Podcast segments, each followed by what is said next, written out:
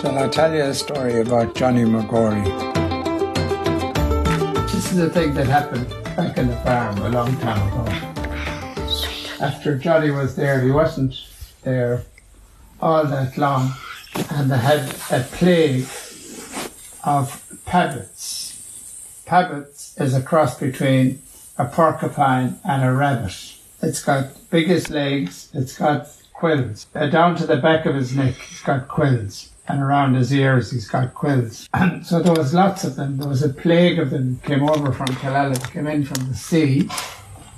And they were eating everything that was around. They ate all the carrots in the farm, all the cabbages. Nobody knew what to do with them. So they came in, they took out Devaney's fields, then they went in and they were in Cooney's fields, and they were just coming into Paddy's fields, and he said, I'm not letting them feckers come in and steal all my stuff.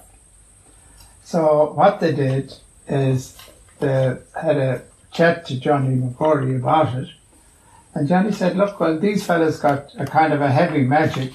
He said, I'm not really able to do anything about them either.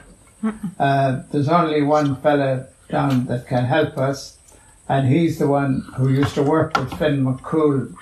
He used to, Finn McCool uh, had a magic finger as well, and he burned his finger cooking a fish.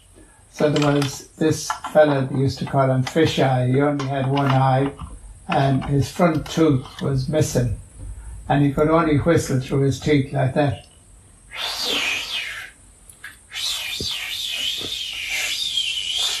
Like that, but louder. So anyhow, they go looking for this fella, but the pabbits are coming. They're still getting into the thing, and there was now more than 500 of them getting up, and they're at the bottom end of Paddy's farm. So down at the end, there's a uh, outside Killala, a place called Ballycastle. There's a place called Céide Fields, which is a magic place. And Finn McCool used to hang out there once upon a time, and he had a big fight with a giant.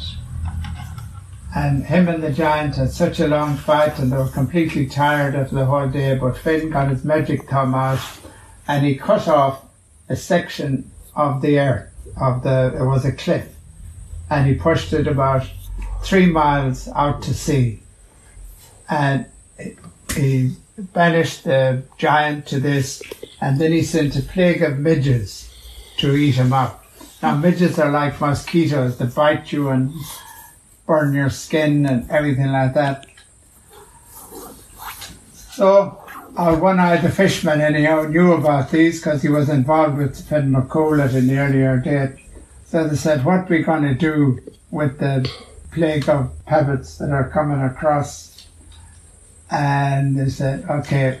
So fish eye, fishman said, uh, I think I've got the answer. So what he did is he whistled between his teeth and all the pabbits followed him.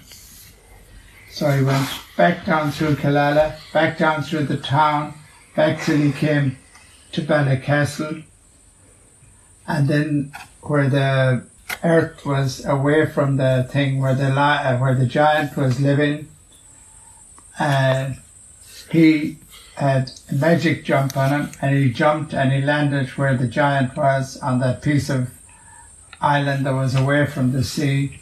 All the pabbits followed him because they were listening to his whistling between his teeth, and they all fell into the sea and got drowned. Well, that was the story about Johnny McGory.